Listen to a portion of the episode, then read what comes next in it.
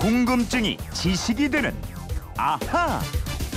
네, 세상의 모든 궁금증이 풀릴 때까지 궁금증이 지식이 되는 아하입니다. 에, 청취자 조선행님인데요. 제 궁금증 좀 풀어주세요. 옛날에 인천 앞바다에 사이다가 많아도 곱부 없이는 못 마십니다. 이런 노래가 있었잖아요. 정말 인천 앞바다엔 사이다가 많이 있었나요?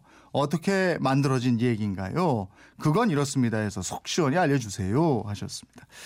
사이다처럼 시원하게 속을 쫙 풀어주는 김초롱 아나운서 한번 알아보도록 하겠습니다. 어서 오세요. 네, 안녕하세요. 김초롱 씨는 어 지난번에 이거 예고해 드릴 때 인천 앞바다에 이거 알고 예. 있더라고요.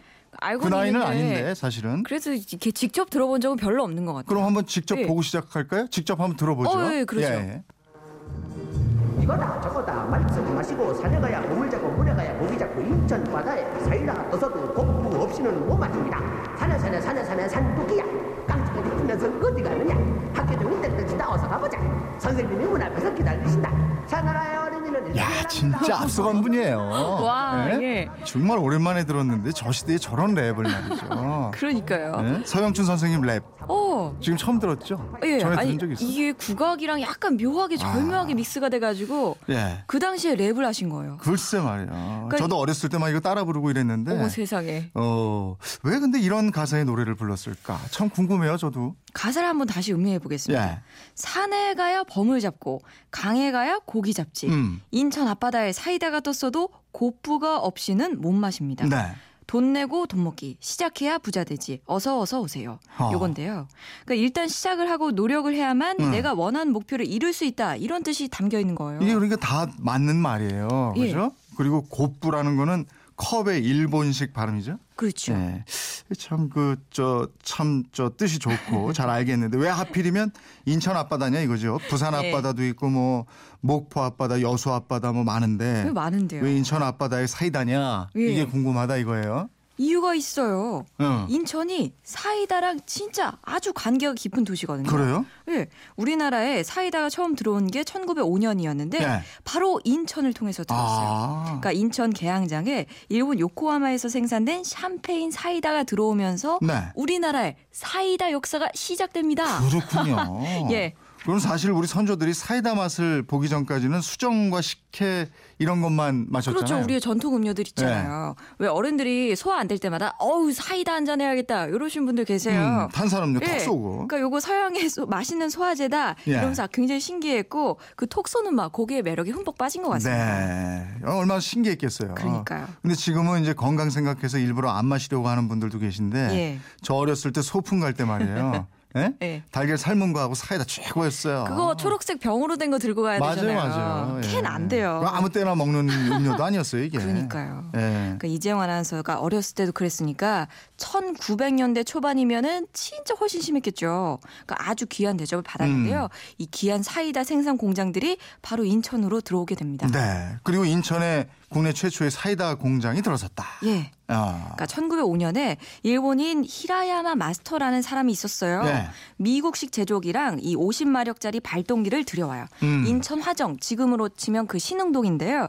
여기에 인천 탄산수 제조소라는 이름의 사이다 공장을 차렸습니다. 네. 그러니까 이 공장에서 성인표라 그래서 별표 사이다랑 일생표 사이다를 팔아서 음. 고요. 그 1910년 5월에 또 일본인이에요. 나카야마 우노키치라는 사람이 같은 동네에다가 라무네 제조소를 설립하고 라이온 헬스표 사이다를 생산하게 됐는데요. 네. 이 라무네는 물에다가 설탕이랑 포도당, 라임향 이런 걸 첨가해서 만든 탄산 음료였고요. 음. 아주 달콤해서 일본인들도 즐겨 마셨다고 합니다. 아, 그러니까 인천이 사이다 생산의 본거지고 격전장이고 이랬네요. 그렇죠. 네. 거기다가 그 이후에도 뭐 소화 기린 맥주, 대일본 맥주 이런 것도 일본산 사이다를 수입해서 우리 한반도에 시판하게 됐고요. 네. 인천에서 만든 사이다랑 경쟁을 벌였습니다. 음, 수입을 했다면 인천 앞바다로 사이다 가득 실은 배도 들어오고 이랬을 거아 니에요. 그렇죠. 예, 그렇죠. 네. 그렇게 수입산 사이다랑 국산 사이다가 넘쳐나게 됐고요. 전국을 통틀어서 사이다 제조 시설이나 뭐 규모 면에서 인천을 따라올 곳이 없었답니다. 네. 그러니까 한마디로 인천이 사이다의 도시였다 이런 말씀 드려도 될 것 같습니다. 아니 근데 진짜로 당시에 사이다가 그렇게 인기가 많았어요. 그럼요. 1910년대 서울하고 인천을 오가는 경인선 열차에도 대형 사이다 광고판이 붙었고요. 예. 1920년대 들어서는 사이다가 귀하면서도 인기가 아주 높으니까 그런 음료수 를 곳으로 자리 잡았고 음. 일례로 그 1928년에 인천 포목점 조합 운동회가 열렸거든요. 네. 이때 한 포목점이 사이다 한 상자를 기증했다는 내용이 지역 신문에 아, 실렸습니다. 이게 귀하고 비싸기도 했겠네. 그러니까 또한 있어요. 또. 예, 예. 그 기독교 부인회가 어려운 사람들에게 물건을 나눠줬는데 그 품목 중에 사이다가 포함될 정도였습니다. 야, 그 정도면 정말 꽤 많은 인기를 누렸군요. 그러니까요. 예. 또 1930년대 그 인천 상무회의소가 86개 품목을 대상으로 도소매 물가 지수를 조사했는데 요. 이 조사 대상 중에 사이다도 포함됐습니다. 어. 그러니까 사람들이 잘 모르는 품목이었으면 이 물가 조사 품목에도 포함되지 않았겠죠. 야, 그렇게 인천에서 시작된 사이다가 워낙에 유명해져서 예. 에, 서영춘 선생이 인천 앞바다에 요거는 제 버전보다도 예. 김초롱 아나운서 버전이 나을 것 같아. 인천 앞바다에 사이다가 떴어도 그렇지. 예. 이런 노래를 부른 거예요. 그렇죠. 그죠? 예. 그러니까 사이다 하면 인천이 먼저 떠오르게 되고요. 그냥 바닷물은 떠서 마실 수가 없잖아요. 네. 그러니까 인천 앞바다에 사이다가 떴어도 뭐 이렇게 돌려 말하기도 하고 음.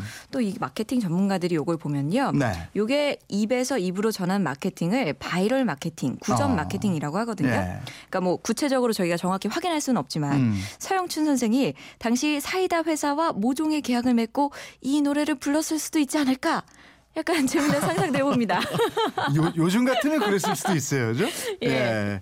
당시 사이다 회사 서영춘 선생께 엄청 고마워해야 할 것 같습니다. 그죠? 그렇습니다. 예. 근데 사이다가 근데 무슨 뜻이에요? 그 사이다가 원래는 사과즙을 발효시킨 술이거든요. 네. 어. 그러니까 사과주를 영국이나 미국에서는 사이다라 그래요. 예. 그러니까 우리나라에서 사이다를 처음 만든 일본인이 탄산음료에 사과 향을 섞었다 그래서 네. 사이다 이렇게 불렀습니다. 네. 그러니까 사이다 라는 이름을 빌려서 붙인 거죠. 음. 근데 그 이후에 사이다라는 상표가 우리나라에서는 색깔이 없는 무색 탄산음료를 가리키는 일반 명사로 네. 굳어져 오고 있는 겁니다. 원래 뜻은 사과즙을 발효시킨 술 이렇게 돼 있군요. 예. 예. 인천 앞바다에 사이다가 떴어도 이 노래가 왜 만들어졌는지 사이다가 어떤 뜻인지 예. 참 궁금했는데 오늘 체증이 쫙 풀렸습니다. 시원하게. 예. 궁금증이 있는 분들은 어떻게 하면 됩니까? 예, 그건 이렇습니다. 인터넷 게시판이나 MBC 미니 휴대폰 문자 샵 8001번으로 문자 보내 주십시오. 짧은 문자 50원, 긴 문자 100원의 이용료가 있습니다. 여러분의 호기심, 궁금증 많이 보내주세요. 예. 예, 내일은 어떤 궁금증이에요? 내일은요, 그 옛날에 요 되게 오래된 책을 보니까 글씨고 세로, 세로로 네, 오른쪽에서부터 뭐 시작하는 그렇죠, 책들이 그렇죠. 많더라고요. 근데 지금은 가로로 쓰잖아요. 예. 이 가로 쓰기는 언제부터 했을까요? 아, 그것도 궁금하네요. 예. 옛날에 책뿐이 아니고 신문도 그랬어요. 맞아요, 맞아요. 세로로 이렇게 썼다고요. 한문도 많이 섞여. 그럼 한문도 많이 네. 썼죠. 예. 언제부터 바뀌었는지 자, 알려드리겠습니다. 그것도 또 궁금한데요. 내일 알아보죠. 궁금증이 지식되는 아하 김초롱 아나운서였습니다. 고맙습니다. 고맙습니다.